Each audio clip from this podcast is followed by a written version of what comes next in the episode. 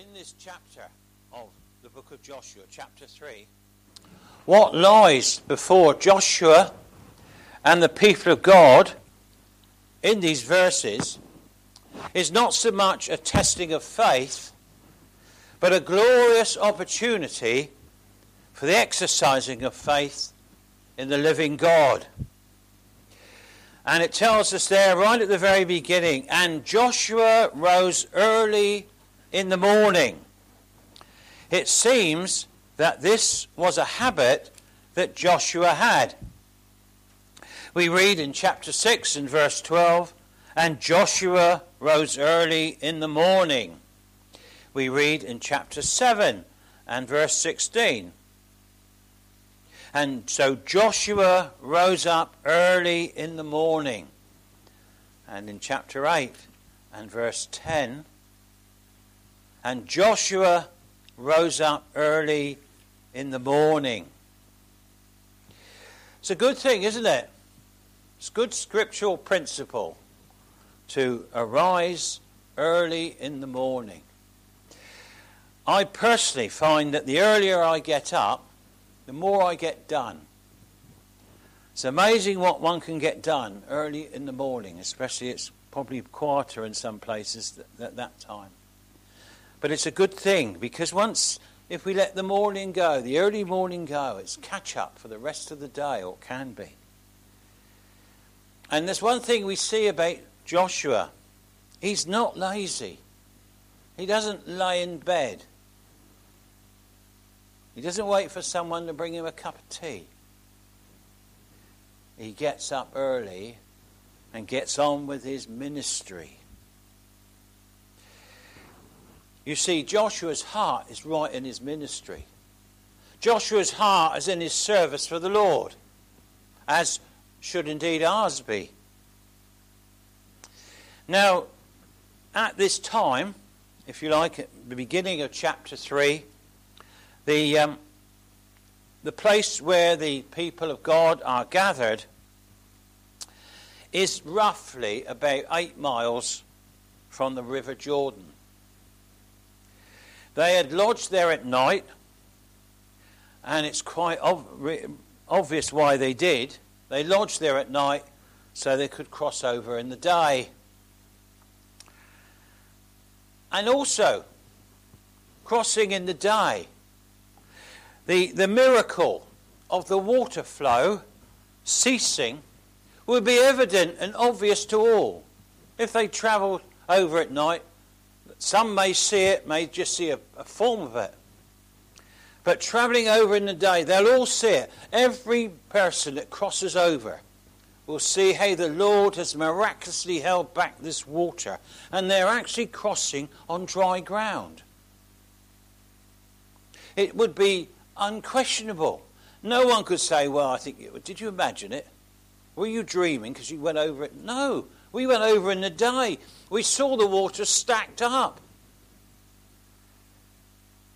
And so they are to move, and they go eventually and come to the River Jordan. And what they do is they proceed along a path of duty, if you like, so far as they're able to. But they have to rely and do rely on the Lord's continuing grace to keep that path open for them. In other words, they go forward in faith, as do we. We have many things ahead of us as individuals, as a church, challenges and situations. We go forward in faith. We walk by faith, don't we? We don't walk by sight. And uh, Three days. It came to pass after three days that the officers went through the host. Earlier, we would have read in the uh, book of Joshua how the uh, spies had returned on the third day with their report. And Joshua makes the proclamation. The people are to strike or take down their tents and begin the march to the River Jordan. And it tells us there that um, the officers went through the host and they commanded the people, saying what they did say. They're going around giving particular instructions, particular directions. Three days, which will impress upon the people their total helplessness. How are they going to cross the river? Remember, well, we'll come to it. The river is in flood. It's not some trickling stream. It's not the River Cuckmere. It's a river that's in flood. How on earth will they cross it?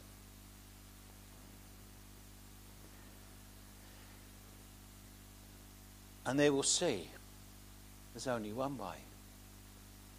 We need the help of the Lord. How are we going to cope with all the things that are going on in our lives? We need the help of the Lord.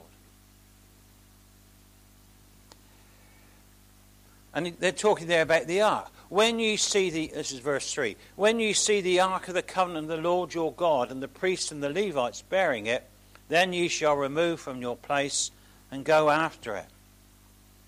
And of course, in this particular time, the ark was, if you like, the authoritative symbol of the divine presence.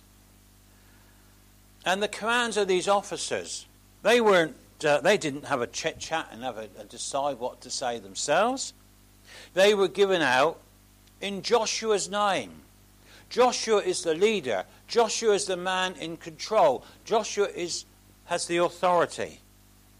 And like a good man who's in control, he has trusted others that they will carry on and do that. He tells them to go and tell the people these instructions, and that's exactly what they do. And the priests were called upon to serve at solemn occasions, such as we have one before us here. And basically, the people are to follow the ark towards the Jordan River. The ark is going in front. And basically, as they get nearer the river, they'll begin to see the problem of how they're going to get across. But what they're to do is this don't look at the river, look at the ark. Remember Peter walking on the water until he started looking at the waves and he heard the wind and then he began to sink because he took his eyes off the Lord Jesus Christ. If he had kept his eyes on Christ, I'm sure Peter could have walked to him. But he didn't. He said, Lord, save me, and the Lord graciously pulls him up out the water. Look to the Lord. Don't look at the problem. Don't look at the situation. Look to the Lord Jesus Christ. Look at the problems and we're finished. Look to the Lord. We go forward. And the presence of the ark gave to the people of God here the knowledge that they were having spiritual help. And it was a pledge, if you like, of divine presence. It talks about there the space of 2,000 cubits by measure. A cubit is 18 inches. I can't tell you what that is in metric, but it's 18 inches in old measurement. And 2,000 cubits equals 3,000 feet. And many would say, and I would suggest this, that the ark, if you sent in a sense, is an object lesson of the Lord Jesus Christ. It led on and it made a way through and across the Jordan River. Indeed, it led the people of God to the possession of the promised land. And one day, the Lord Himself will lead all His people to the promised land, glory. And Christ leads us through our earthly pilgrimage. We must never ever forget that. He, he leads us through and thence to our heavenly heritage. We read in um, Hebrews and chapter 12 and verse 2 looking unto Jesus. That's the key of a successful Christian life. It doesn't really need any more, does it? Looking unto Jesus, the author and finisher of our faith, who for the joy that was set before him endured the cross, despising the shame, and is set down at the right hand of the throne of God. That's where we look. The right hand of the throne of God to our Lord and our Saviour.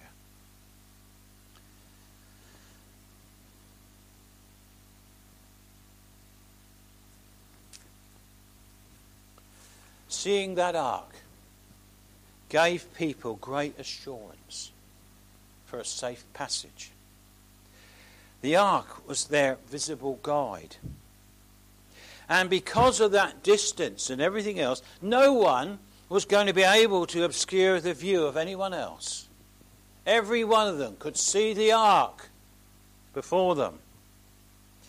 And they showed reverence to God's presence, as I say, symbolized by the ark. Talks about there that they are to, um, to wash their clothes and, and, and to wash themselves. They were to abstain from things that would distract them. Sanctification was necessary because the Lord was about to work miraculously among them. And as I say, it will give evidence to the people of the Lord's presence with Joshua. Sanctified both in soul and in body. And then the people will be prepared for what the Lord is going to do for them. They needed to be in the right condition as the Lord was about to appear on their behalf. And that's true for us. We need to be in a right spiritual condition with the Lord, with our brothers and sisters in Christ. And then the Lord will graciously use us. But He won't use soiled, dirty vessels at all. And how important it is to be in that right condition before the Lord. For ourselves, there's need for diligent preparation for worship. It's so easy, isn't it, just to turn up without any thought beforehand, without any prayer, without anything like that. But we shouldn't do that. Every bit of worship and service we do for the Lord, we should prepare for and ask Him. We need dedication for the Lord. There's a need for sanctification in practical ways as we seek to separate from worldliness. See, notice the positive confidence there is in Joshua. And the Lord said unto Joshua, This day I will begin to magnify thee in the sight of all Israel, that they might know they may know that as I was with Moses, so I will be for you. Joshua's got no doubt, I'm sure, in his mind that the Lord is going to perform a miracle on behalf of his people. The instructions are given to the priests. They are to put the ark upon their shoulders. Notice they are before the people. They're not among the people, they are before the people. And indeed, for them, it's also a test, is it not, of their faith and their courage. And here they have an opportunity to set an example of obedience. an example of faith, an example of patience, and an example of total confidence in the Lord God. As I say, the Lord does Joshua honor as similar as he did to Moses in Exodus chapter 19. The Lord gives Joshua, if you want to call it, high credit in the sight of the people. His authority is established, and obedience to him as leader is secured. God will honor Joshua as Joshua honors him. God will honor us as we honor him. And the priests are those that go in first with the ark. They go to the very edge of the river. Then they are to walk into the middle of the river. And I say, this is not like a paddle on Eastbourne Beach. They're going, as they walk, they would go deeper and deeper and deeper and deeper into the river. It is a test of their trust in the Lord, a testing of their faith, and a test of their obedience for these men. We have to remember that the river was swollen and dangerous. And uh, the water stopped flowing. The ground became dry. It's interesting. I, I just thought about this when I was reading through this. If someone was to come in here now and throw a bucket of water on the floor, how long will it take to dry? And yet, when this water was stopped, the drain was dry immediately. And the whole camp passes over. All the time they're keeping their right distance from the ark. So it must be quite a big area that became dry. And as we serve Christ, we too, our faith too, will be tested. And verse 9 And Joshua said unto the children of Israel, Come hither and hear the words of the Lord your God. Joshua instructs the people to come to a place of public assembly. Hear what the Lord is saying. The Lord is omnipotent. He is the, the head of heaven and earth and all creation. And He is your God and He is our God here this evening. And He has such tender affection for His people. Listen to the Word of God. And in our place, our churches today, we have to be so aware, or beware, shall I say, of the pulling down of preaching of shoving the pulpit to one side, diminishing the place of preaching. The introduction, I think it's called the sermonette, and the accent upon worship, and so on. You see, it would be so easy, wouldn't it? It's so easy for some of the people to become discouraged. You know, you're walking along, and suddenly you see this massive amount of water such a need for assurance of the presence and the help of the Lord. And there are times that when we get discouraged, I'm sure we do, we need to look for the presence of the Lord with us. And Joshua, see, was an example. He was an example of God's presence and power as proof that the Lord will defeat all their enemies. And the drying up of the river Jordan would be a sign that the Lord was with them. And he would continue to be with them. And the, it is the presence of the Lord that will drive out the Canaanites. He gives an assurance of conquest of the seven nations in Canaan. There in verse 10. And we read in um, Philippians chapter 1 and verse 6 being confident of this very thing, that he which has begun a good work in you will perform it unto the day of Christ Jesus. The prospect was one of conflict, of course, but also of victory. The iniquity of the inhabitants of this land was full. They were guilty of gross immorality, guilty of false worship. And the Lord will have no compromise with spiritual evil. The living God,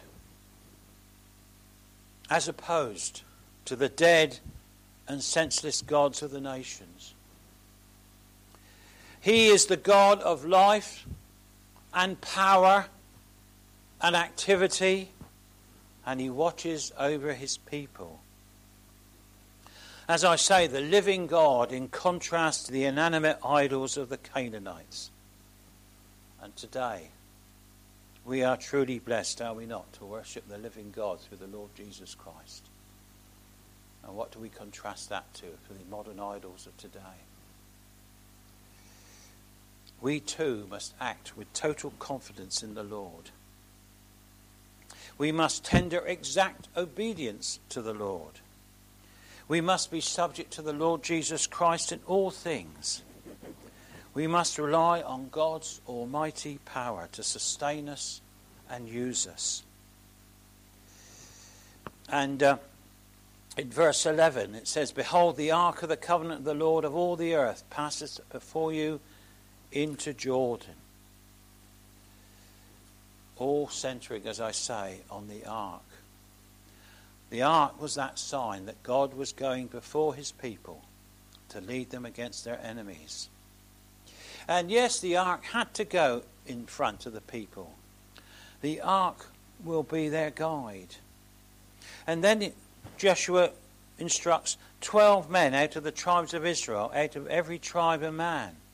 12 men, one from each tribe.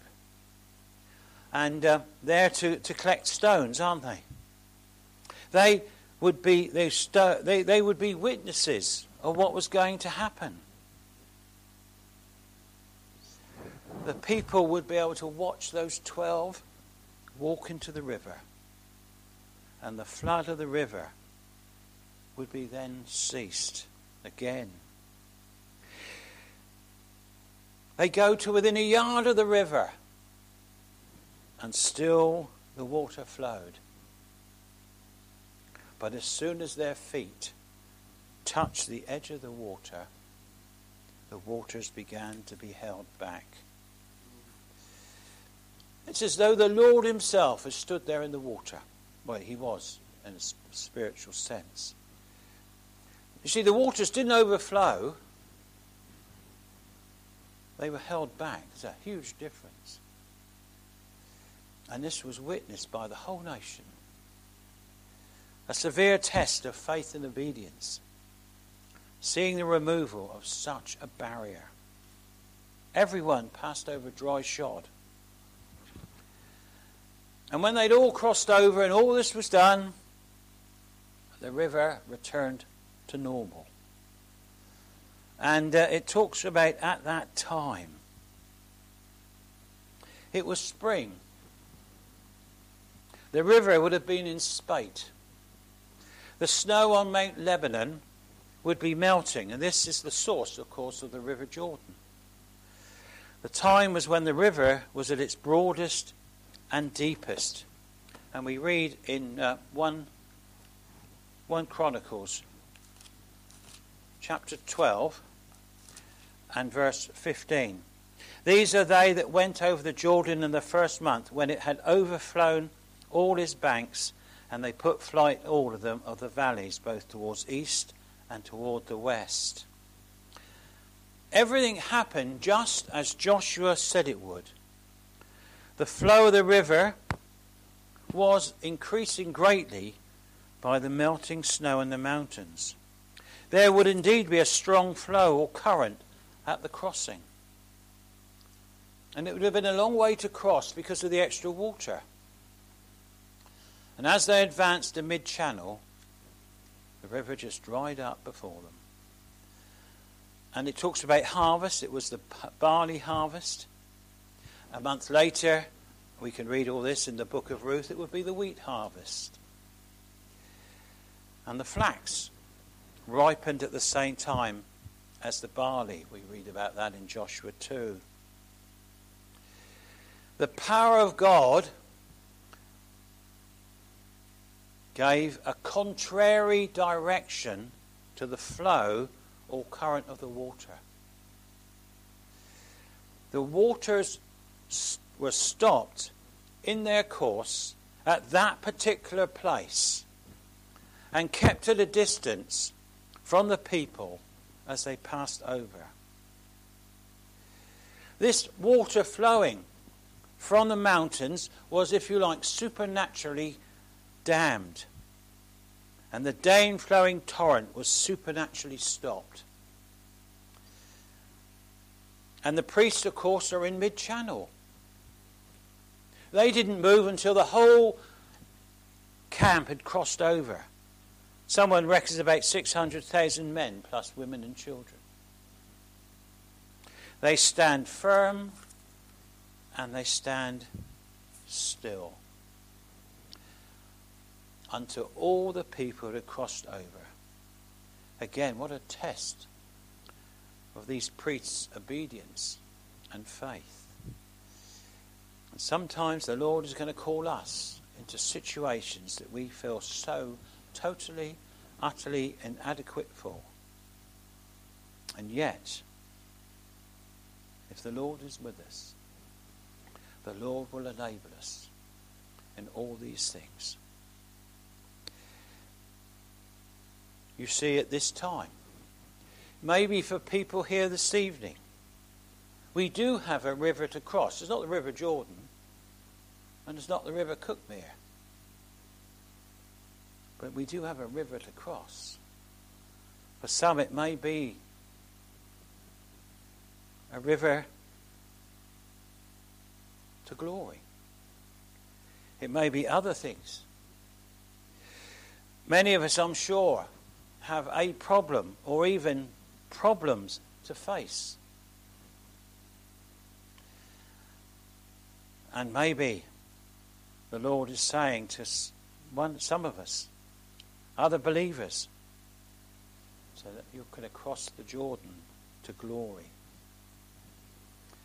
And from the, this moment, this evening, as in a shortly, we're going to go back into the world, back into what the world is going to throw at us, back into the world where people have no understanding of what we believe, no, Uh, to a, a nation that is godless, to a society that is godless.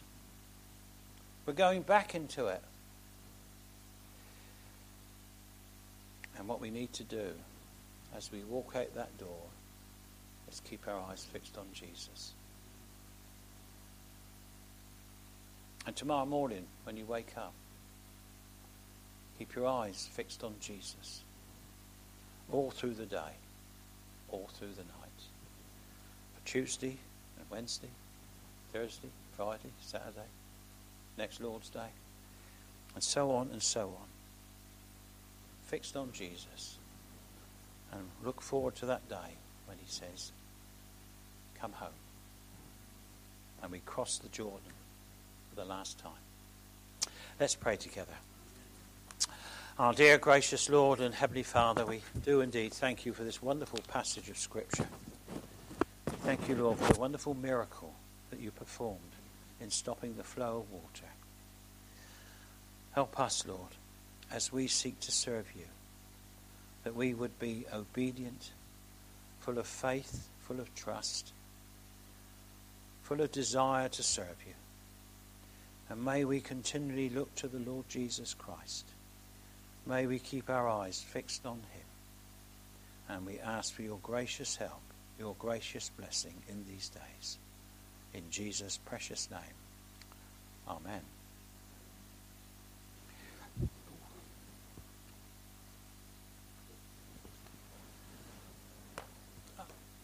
Our final hymn is number 681 Loving Shepherd of thy sheep, keep me now in safety keep. Nothing can thy power withstand, none can pluck me from thy hand. Number 681.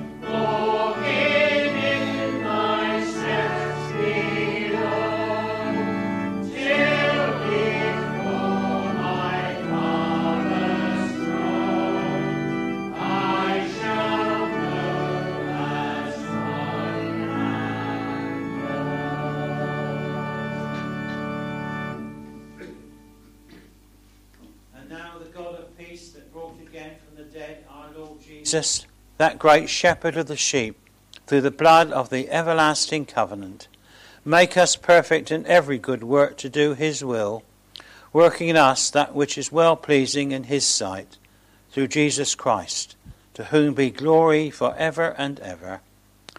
Amen.